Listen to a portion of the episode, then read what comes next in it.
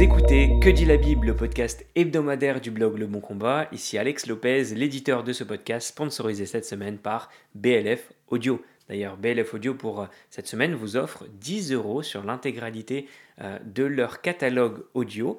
Une belle occasion avec le code QDLB en majuscule 10 de pouvoir profiter d'excellentes ressources qui est à votre disposition. Je vous mettrai le lien dans la description de notre podcast.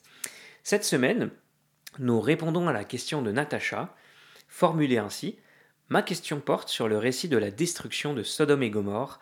En Genèse 19.8, Lot affirme que ses deux filles n'ont jamais connu d'homme, mais en Genèse 19.14, il mentionne l'existence de gendre et ses filles. Alors, Lot a-t-il menti en disant que ses filles n'avaient pas connu d'homme?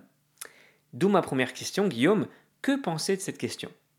Alors je pense que c'est une question qui est très légitime et qui euh, reflète un certain nombre d'autres questions. Euh, elle est bien plus profonde qu'il n'y paraît. Et si on s'en tient euh, au texte original, eh bien le texte du verset 8 est sans ambiguïté. Elles n'ont point connu d'homme. L'expression elle est typique. Hein. elles n'ont point eu de relation sexuelle avec un homme. L'expression employée, je le disais, elle est conventionnelle. Hein. Lo yada ish.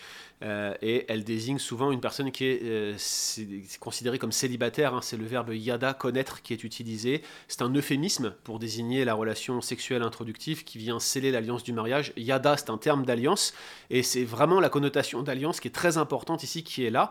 Yada, c'est un terme positif, contrairement à d'autres verbes utilisés de manière euh, euphémique pour désigner des, relations sexuelles. Alors, il y a d'autres termes, hein. par exemple, il y a chakave qui désigne le verbe coucher. Donc vous voyez, les relations sexuelles peuvent être désignées par toutes sortes d'euphémismes, mais yada, c'est réellement un terme clé. Et ici, euh, l'utilisation de ce terme, l'utilisation de cette expression conventionnelle va probablement au-delà simplement d'une expérience sexuelle. L'idée, c'est que les deux filles de Lot, au verset 8, ne sont pas encore mariées. Elles ne forment pas un foyer avec un mari. Et d'ailleurs, elles vivent encore sous le toit de leur père. Regardez ce qu'il leur dit hein, au verset 8. J'ai deux filles qui n'ont point connu d'homme. Je vous les amènerai dehors. Super sympa pour les filles. Hein, c'est ce qu'ils comptent faire euh, avec les habitants de Sodome qui, je le rappelle, comptaient violer les anges, sans savoir que c'était des anges apparemment, qui étaient euh, rentrés chez euh, Lot, elle vivait sous son toit, il parle de les faire sortir dehors. Par contre, regardez le verset 14, lorsqu'il mentionne lui-même les gendres, après que les anges aient mentionné la possibilité de l'existence des gendres un peu avant, au verset 12, il doit sortir pour parler à ses gendres, preuve qu'ils n'étaient pas sous le même toit. Ça semble corroborer l'expression dont je vous indiquais le caractère conventionnel. Il semble bel et bien qu'ils n'étaient pas dans la même maison, donc les gendres euh, n'étaient pas mariés à ses filles. Donc c'est tout à fait légitime que les lecteurs euh, se demandent en quoi ces deux hommes peuvent être qualifiés de gendre. Alors le mot c'est ratan en hébreu, et c'est un terme qui désigne généralement une relation familiale d'alliance, donc un mariage, un homme euh, nouvellement marié, et même parfois d'ailleurs un terme qui va désigner des mariages, euh, s'ils ne sont pas arrangés, des mariages d'alliance de dynastie. C'est le terme utilisé par exemple pour dire que Joram le roi de Juda était lié euh, par alliance à la maison d'Akab en 2 Rois chapitre 8 verset 27. Alors justement Guillaume, pourquoi parler de gendre si les filles de Lot n'étaient en fait pas mariés. Alors, les spécialistes ont une solution assez simple pour régler euh, ce problème. Ils n'étaient pas mariés. Pourquoi est-ce qu'ils n'étaient pas mariés? Ben, Parce qu'ils étaient simplement promis aux filles de Lot. C'est l'exemple euh, et l'option suivie par euh, la Nouvelle Bible Second, par exemple, ou la Bible en français courant. Je vous cite leur traduction. Je crois que c'est la NBS que je retranscris ici. Lot sortit pour parler à ses gendres, à ceux qui allaient épouser ses filles. Alors c'est une interprétation traditionnelle, ils sont gendres en ce qu'ils sont des fiancés, le terme euh, a une sorte de polysémie, ils n'étaient pas mariés, et regardez par exemple Godet euh, va suivre cette interprétation, donc Godet c'est celui qui euh, dirigeait l'édition de la Bible annotée au début du XXe siècle, il dit « Ces hommes étaient-ils déjà mariés ?» pour l'interrogation. Dans ce cas, ils auraient épousé d'autres filles que, celles de Lot, que celles dont Lot parlait au verset 8, mais plus probablement, ils ne sont appelés gendres que par anticipation, dit Godet, en tant que fiancé. Alors moi je pense pas que les spécialistes qui ont traduit la NBS adhèrent à cette opinion de, Godet. Je pense euh, qu'ils vont plus loin en, réfléchissant éventuellement à paraphraser le texte, je vais y revenir, mais notez que l'opinion de Godet est caractéristique des, penseurs de la fin du 19e, début du 20e siècle, qui euh, euh, avaient tendance à considérer les fiançailles et le mariage comme deux choses radicalement distinctes, et qui viennent en quelque sorte commenter ici ce texte de Genèse 19.8 pour expliquer les choses ainsi.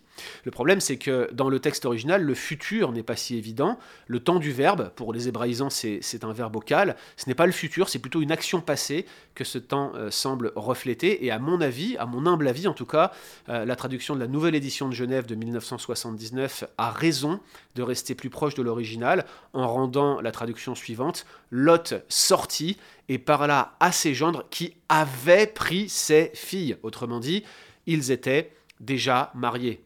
Et en réalité, Alex, la traduction de la français courant ou de la Nouvelle Bible seconde n'est pas absolument fausse. Elle ne fait, je le disais, que paraphraser et éventuellement recontextualiser la situation pour les lecteurs modernes que nous sommes, car le fond du problème, c'est pas tellement que Lot ait menti, le fond du problème, c'est plutôt notre conception moderne du mariage.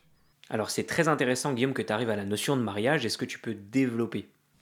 Eh bien, notre conception moderne du mariage dérive euh, du droit romain qui envisage l'union maritale comme un contrat légal bilatéral entre deux parties. Je vous encourage à lire euh, le livre de Jean Godmet, Le mariage en Occident, qui est très éclairant sur ce sujet-là.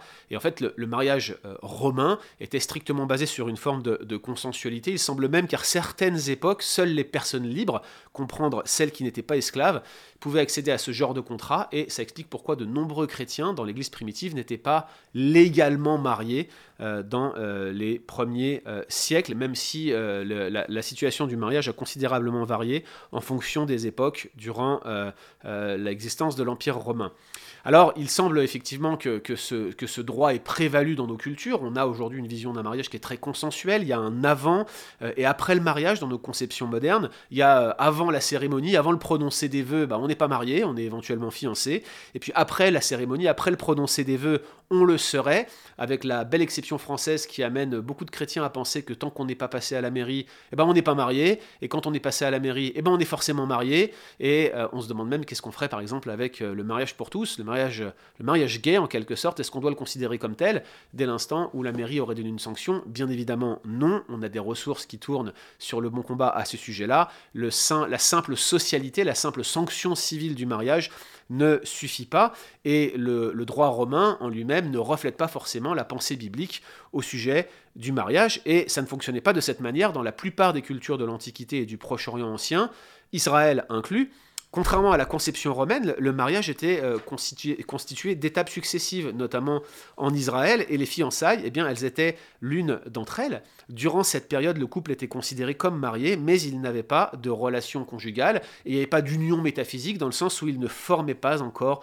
un foyer. En fait, il y avait un temps des fiançailles qui était d'une forme de mariage, et ce temps des fiançailles prenait fin lors de la consommation du mariage qui avait lieu euh, lors d'une cérémonie de plusieurs jours.